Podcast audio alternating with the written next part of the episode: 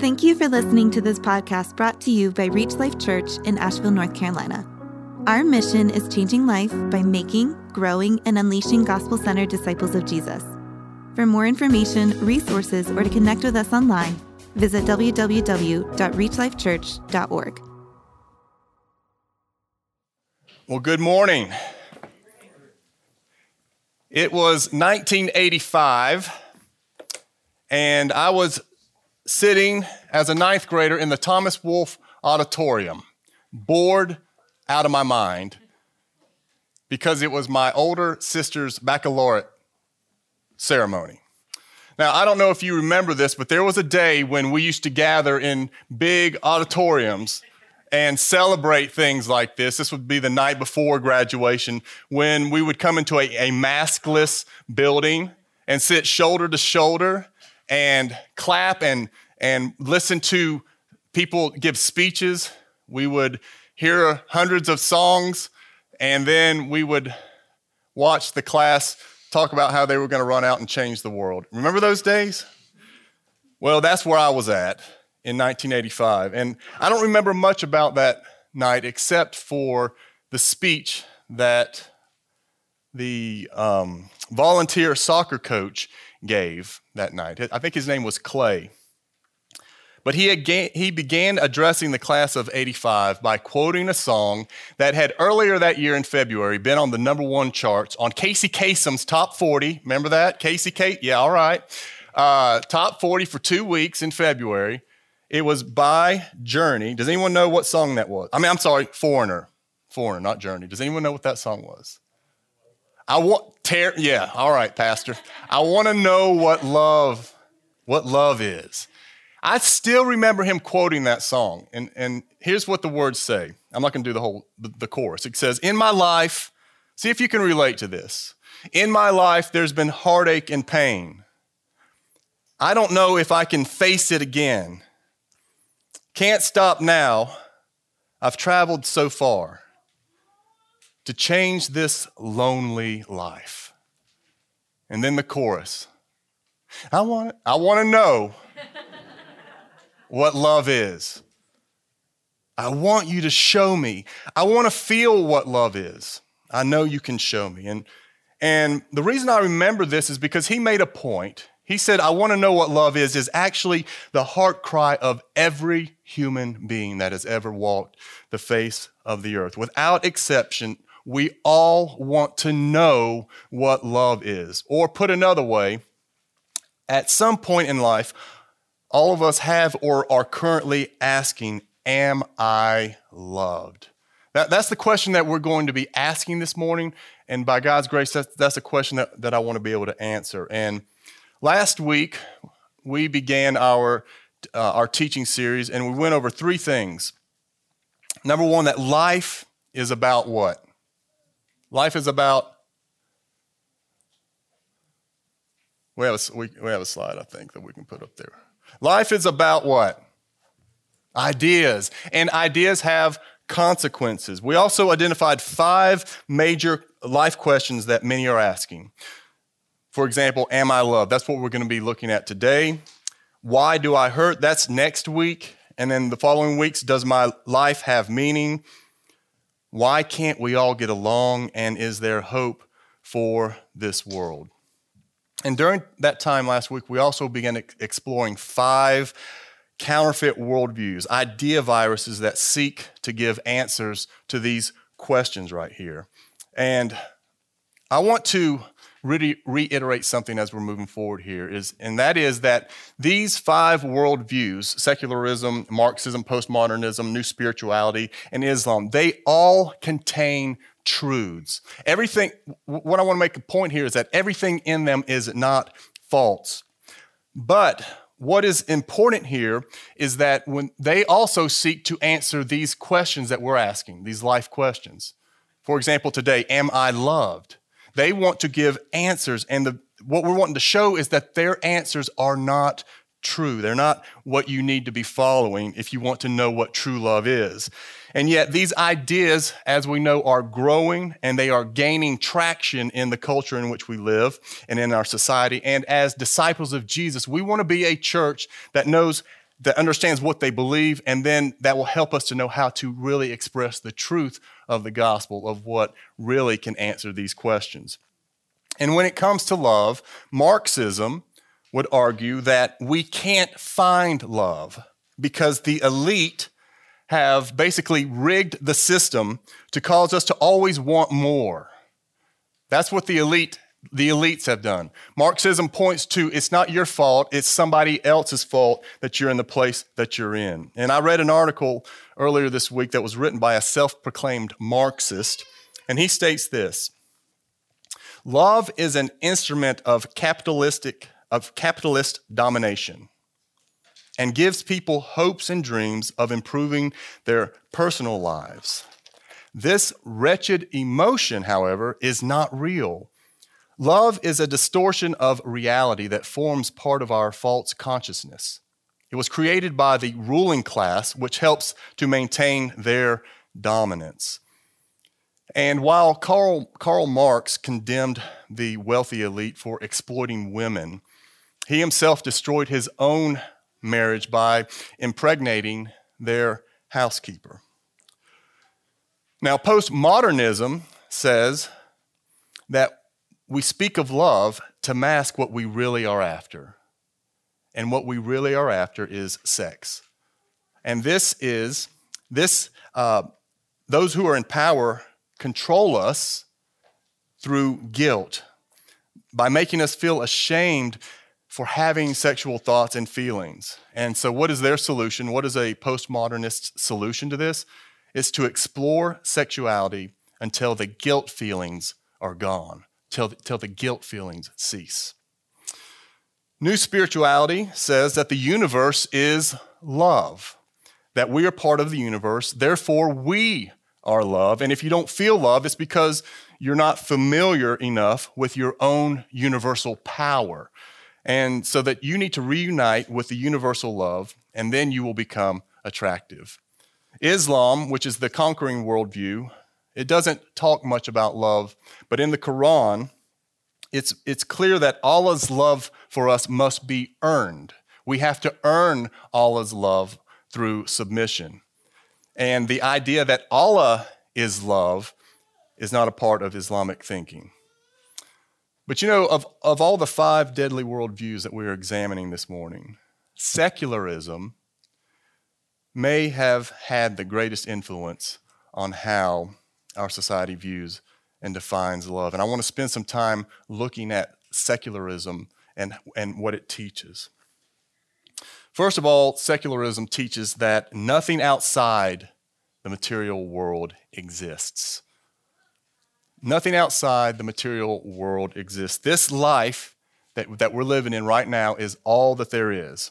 And you know, if that's true, if this life is all that there is. The Apostle Paul actually spoke to this in 1 Corinthians 15 32. He said, if, if this is all there is, if Jesus did not rise from the dead, then we need to eat, drink, and be merry, for tomorrow we die. And if this is all there is, in other words, you better get yours now.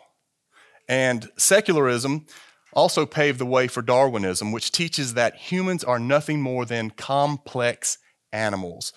And so, for us to restrain ourselves, to, for us to restrain our impulses, is actually an unnatural thing. We need to, to do what's best for us in the moment. We need to, instead of caring about uh, people around us, society, we need to love ourselves. We need to preserve our lives. We need to preserve our happiness. This is the, the teaching of secularism. And this worldview can clearly be seen in, uh, in our media and in our music and in uh, the things that we watch. And it's clearly displayed, it was clearly displayed last year at the 77th annual Golden Globes Award. And it, was, it happened when an, an actress, a famous actress, was receiving an award and she advocated for abortion rights in her speech by saying this I've tried my very best to make a life of my own making. I wouldn't have been able to do this without employing a woman's right to choose, to choose when to have children and with whom. And basically, what it appears from what her statement is that at some point in her life, she she was impregnated with a child, and this child threatened getting into in the way of her being able to achieve her dreams, her goals, becoming the best actress that she could be. And so she came to this crossroad where she had to make a, a decision because she knew that someone's life had to be sacrificed in order for the other person to live, to fulfill dreams. And she chose to put the child to death without the child having a choice in the matter. And I know that what I'm talking about, guys, is really heavy right now. But this really is a worldview that is being taught in our culture. It, it leads to devaluing human life by proclaiming that this is all that there is. And then, then it goes on to teach that if you don't feel loved, it's because you haven't freed yourself from society's constraints, especially concerning the area of sexuality. It's, adv- it's, um, it advertises that sexual freedom can bring about love and, inti- and, and the intimacy that we so crave. And it argues that since the material world is all that there is, there is no right or wrong way to express yourself when it comes to sexual desire. It's primarily about the survival of the species through procreation and nothing more. So, listen, when you hear a song, when you hear, uh, watch a movie that normalizes staying the night, living together outside of marriage, or same sex attraction, you need to realize that that's the influence of secularism, the worldview of secularism. And we need to remember remember, ideas have what? Consequences. And these ideas are no exception. Jeff Myers writes If exposure to sex could fulfill our craving for love, humanity should be feeling very loved by now. Isn't that true? But the truth is, it doesn't. He goes on to give some stats. He says in the 1950s, there were only two significant sexually transmitted diseases which were treatable with penicillin. Today, there are more than 24 which have no cure, uh, half of which have no cure. He says that pursuing int- intimacy through sexual transactions defeats the very thing that people say that they're after, which is someone to love and be loved by for a lifetime. Engaging in sex prior to marriage is closely connected to increased depression, sexual unfaithfulness, and marital disruption. And when talking about pornography, science shows that it's not just uh, bad that we're, we're putting images into our minds, it's actually changing the anatomy and the physiology of the brain itself. One scientist said it's like crack cocaine causing the brain to become neurochemically dependent. And so, this view of secularism, it promises love, int- intimacy, and freedom through unhindered sexual expression. But in the end, it has led countless numbers to physical, emotional, and relational devastation. It has failed to comfort and to satisfy the human heart that continues to cry out, I want to know what love is. And it's caused many to ask the question Does true love even exist? And we're going to move into the answer that is yes. We're going to move into life now. It there, true love, true love does exist, and according to ancient our ancient Hebrew scriptures, it exists in a person. A person that came to earth, the God man, the Son of God, whose name is Jesus. But before we get into that, I want uh, dive into that. I want to ask you a question. What is true love? I want you to, to, in your mind, as you're sitting there, what is true love? In other words, what would you need to experience to know that you were experiencing true love? How, how, can you, how can you measure it? Now, I want, I want to ask you this Do you you don't need to answer this out loud, but do you know anyone that loves you? Think about that. Is it, is it a, a family member? Is it a friend? Is it a teacher, a boss? Do you know anyone that loves you? I want you to think about that person. And why do you, why do you say, well, why would you say yes?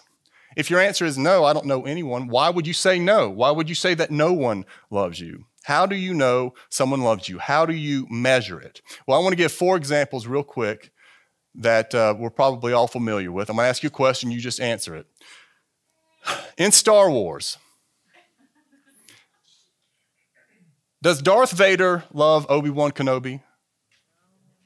No, no. How do you know that? Because he's trying to kill him. Well, he didn't try, he struck him down, only to come back stronger. Okay. He did, who, did, who does Darth Vader love, or who is he devoted to? The Emperor right? Why? Because he's willing to sacrifice his life for him. Let's go on to the next one. How about the Lion King? Does Scar love Simba? No. Why? Because he wants to kill him. How about Mufasa? Did Mufasa love Simba? How do you know? Because he, he died for him, didn't he? How about in the quiet place? Now, I am, how many of you guys have seen this movie, by the way? Okay, a lot of you. Um, I'm not recommending any of these movies except The Lion King. I'm not recommending any of these movies, but but I'm using them in case you heard about them. But in this in this movie, let me ask you this: Does the father love the daughter who doesn't believe that he does? Okay, I'm not going to spoiler alert this thing, but just trust me. We know that this father loves his daughter. And lastly, Braveheart. Does William Wallace love Scotland? That's pretty good, wasn't it? We know he loves Scotland. Why? Because he was willing to fight for, fight for her and to lay his life down. Was that good? Or I mean, come on, that was pretty good, wasn't it? All right. My family is totally embarrassed, and it worked in all of these examples that I just gave, um, those who loved did something, didn't they? They did something for those who they were loving, which teaches us that true love is sacrificial. True love, if you're looking for true love, you need to understand that true love is sacrificial. It expresses itself through sacrifice. These people in the, in the examples that we just looked at, they laid down their lives, they sacrificed their well being for the good of others. That is a mark of true love, which is sacrifice. And what's, what's it's like the mom that, that sacrifices for their children. They, they will sacrifice sleep, they will sacrifice finances, they will go without so that their children can have. Mamas, you guys, you ladies love wonderfully. That's a great example of sacrificial love for your children. And what's interesting is the more that we sacrifice, the more that we sacrifice for someone out of love, the more we grow to love the one that we are sacrificing for. That is, a, it's an interesting uh, thing that happens. So true love is sacrificial, but you know what? God's love is also sacrificial. So I want to look at God's love right now. We're going to look at three aspects of God's love, and this is the first one that, God's love is sacrificial. In John 15, 13, Jesus talks about sacrificial love. He says, Greater love has no one than this, that someone lay down his life for his friends. In Mark 10 45, he says, For even the Son of Man, speaking of himself, came not to be served, but to serve, and to give his life as a ransom for many. God's love is sacrificial, and you might be saying, Well, that's cool, James. Um, there are plenty of people that I know who don't believe in God, who don't, or who don't believe in your God, who don't believe in Christianity, who selflessly sacrifice their lives to serve others. And you know what I would say? I would say, you're right. I would say that even Muslims in Islam, they do that. They actually are taught to take care of orphans. That's because Muhammad uh, was a, an orphan, so he had a special heart towards orphans. So even Muslims lay down their lives, they sacrifice, they can do good things. And this is because God has created humans with, uh, first and foremost, he, he created us in His image, and He's given us the capacity to love sacrificially. We have the ability to lay our lives down for one another. But there's one primary thing about God's love that elevates him well above man's love. And it's found in our passage, Romans 12, this morning. It's, and let's look at that this morning. Romans chapter 12, verses 6 and 8. If you are struggling with knowing God's love and, and asking the question, Am I loved? And I'm talking to the church right now. If you are struggling, this is a passage. We talked about renewing our minds last week. This is a passage to go to on a regular basis to wash your, to brainwash yourself, to wash your brain in the truth to, to cleanse your brain with the truths that will set you free from or answer the question of whether or not you're loved. So let's look at verse 6. It says that for while we were still weak, Paul is talking about us, at the right time, Christ died. I want to stop right there. At the right time, Christ died. Now, that word weak means helpless. In other words, he, he's saying we couldn't help ourselves. We were too weak to help ourselves. And I know that many of us can identify with this. We are willing to make sacrifices to help weak people, to help people that are in a, a difficult situation. Uh, we did that earlier or, or, last year at the end of the year with uh, collecting gifts for children in need. Um, we would be, people like to help people that are in hurricane uh, situations with hurricane victims helping the elderly who are un- unable to do their own yard work, you know, things like that that are good. People, uh, we are willing to help people who need it and who deserve it. That's a, that's a key word, deserve it, that we think deserve our help, that need it and they deserve it. But let's look at this. Look at verse 6 again. It says, For while we were still weak, at the right time, Christ died for what? The ungodly. The ungodly, which shows us that God's love is undeserved. That's the second gospel truth I want you to see about God's love. God's love is undeserved. It doesn't say that God died for the godly, it says that he died for the ungodly. That means he died for his enemies. He died for those who were rejecting him. He died for those who were crucifying him. He died for you. He died for me.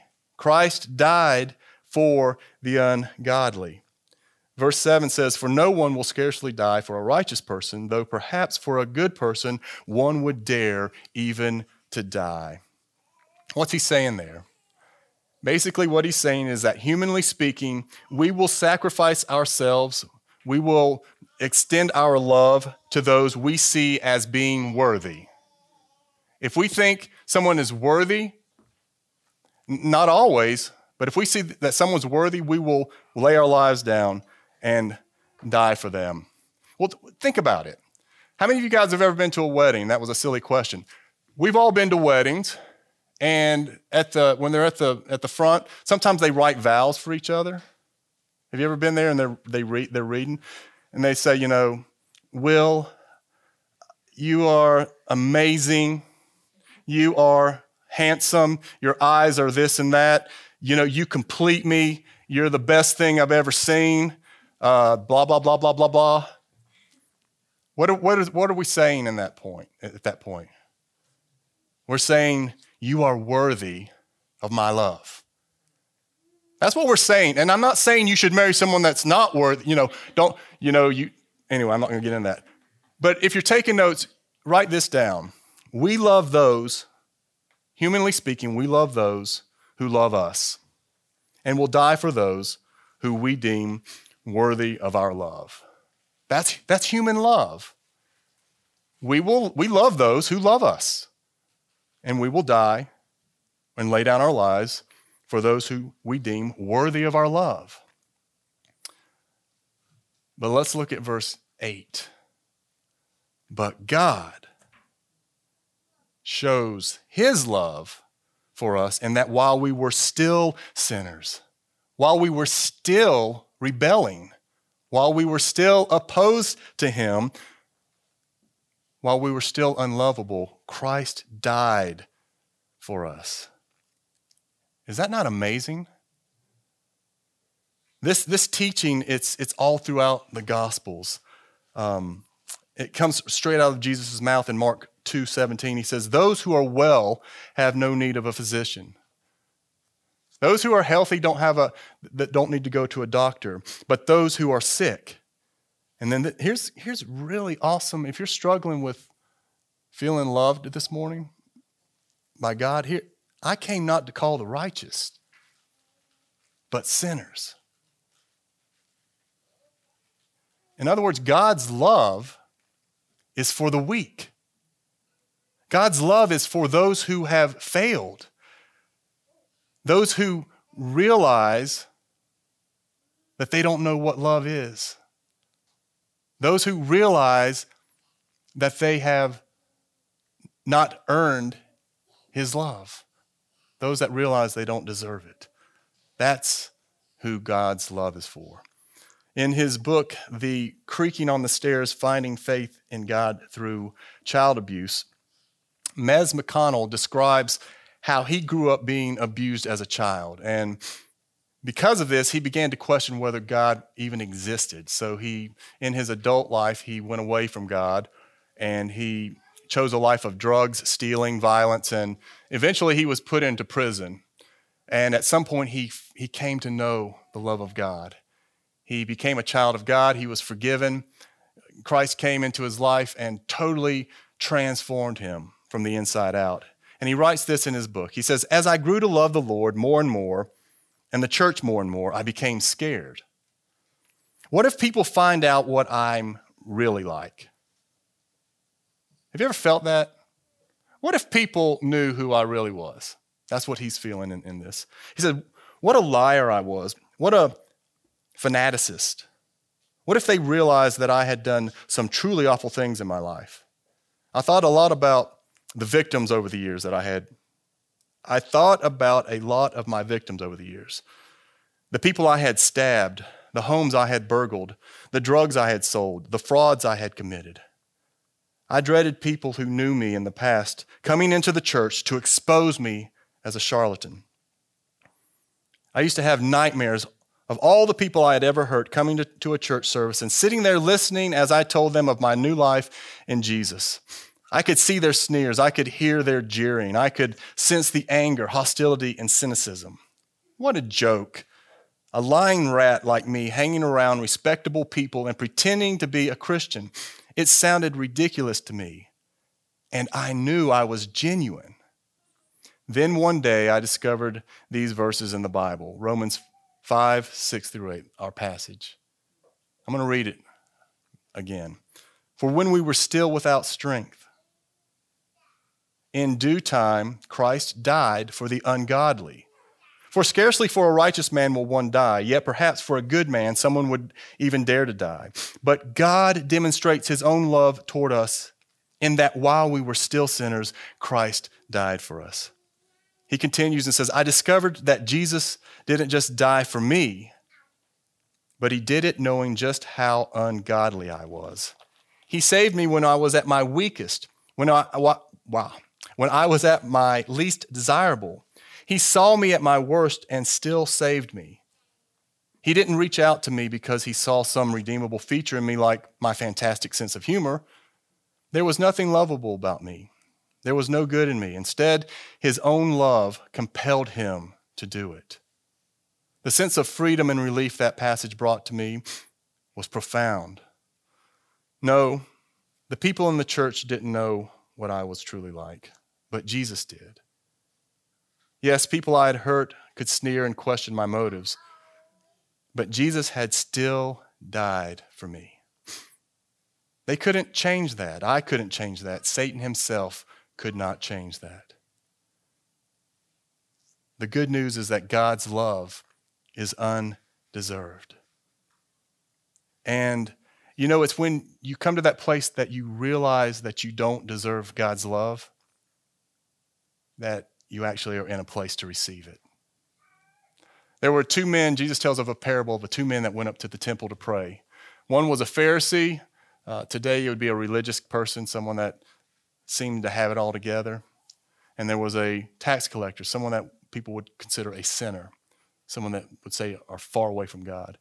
The Pharisee prayed to God, God, I, thank you that I'm not like other men. And then he lists all these things that proves it.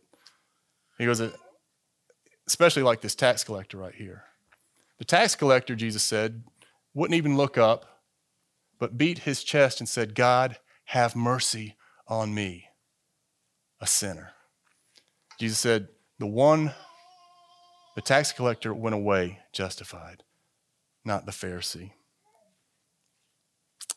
God's love is sacrificial.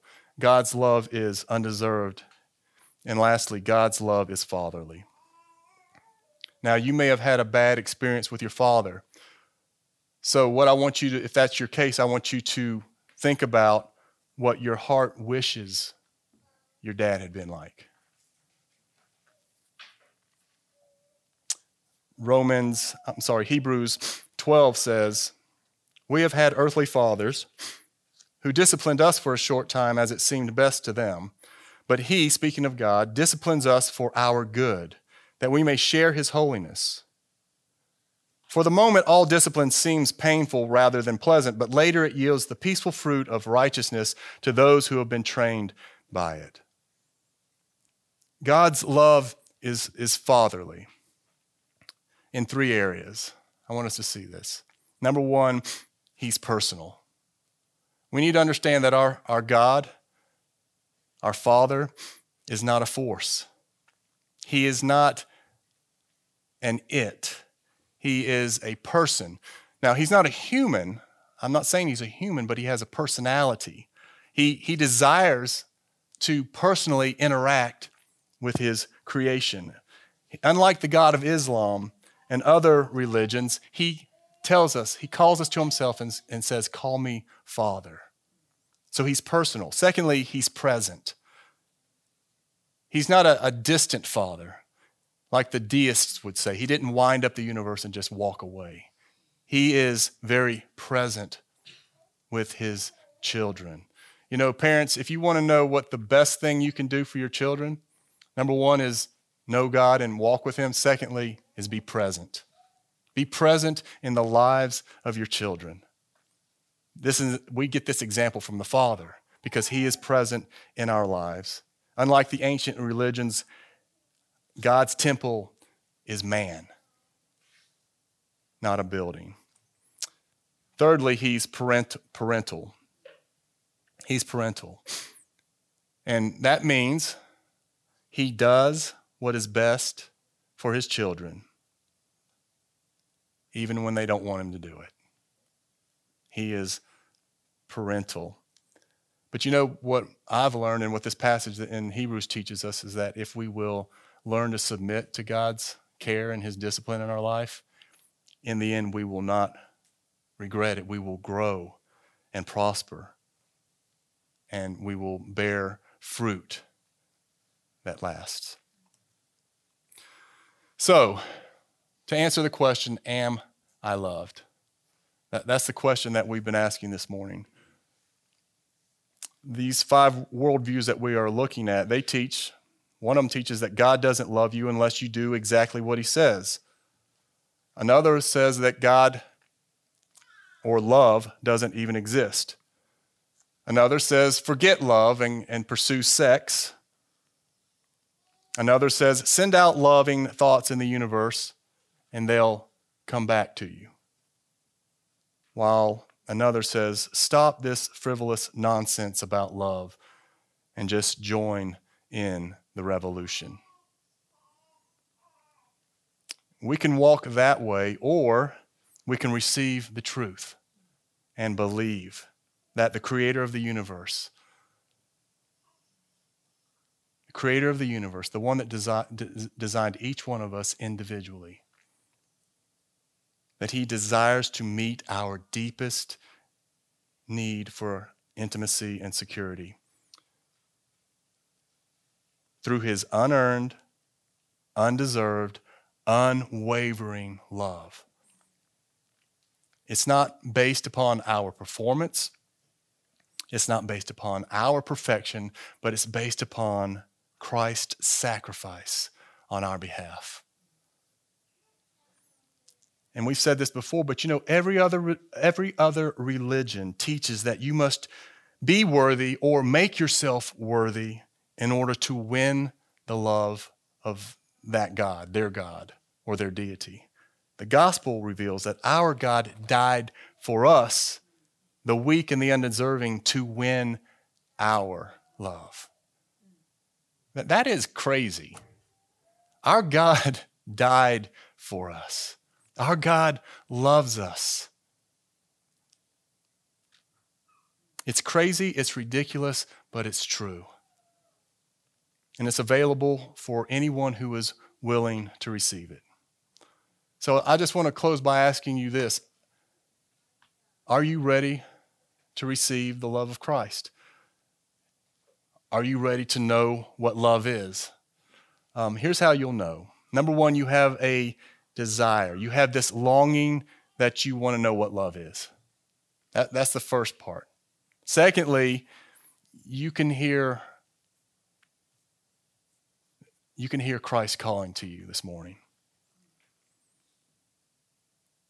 Um, you, you realize that you don't deserve God's love, but you believe that it's available and that He loves you and that He wants you to be with Him and that He wants to forgive you. He wants you to walk with Him, He wants you to be His child. And let me tell you this if, if this morning you hear that voice, I want to encourage you don't harden your heart, don't ignore it. Respond to Christ this morning. Come to Jesus, accept His sacrifice for you, call out to Him, and you will receive His love, you will receive His forgiveness, you will receive His Spirit. Church, what about us? Those of us who have already put our faith in Jesus. Um, let me ask you this Have you wandered this morning as you've been sitting here and as you've been listening and you've been hearing the, the, the words of Christ? Have you wandered? Have you forgotten that He loves you? Have you forgotten that He loves you not because of anything you've done or because uh, you were fearfully and aw- aw- awesomely made? That's not why He loves you. You are, but that's not why He loves you. He loves us because He's merciful and He's gracious. If you think, and here's the thing if you think that God loves you because of what you did or don't do, when you don't do what you should have done, you will wonder, uh, you won't feel like God loves you. And His love is not based upon what we do, it's based upon what He has already done for us. Have you forgotten that? Have you left your first love? If that's the case, I want to encourage you this morning come back to Christ. Remember His love. Remember that He died for us while we were yet sinners. Amen? Let's pray.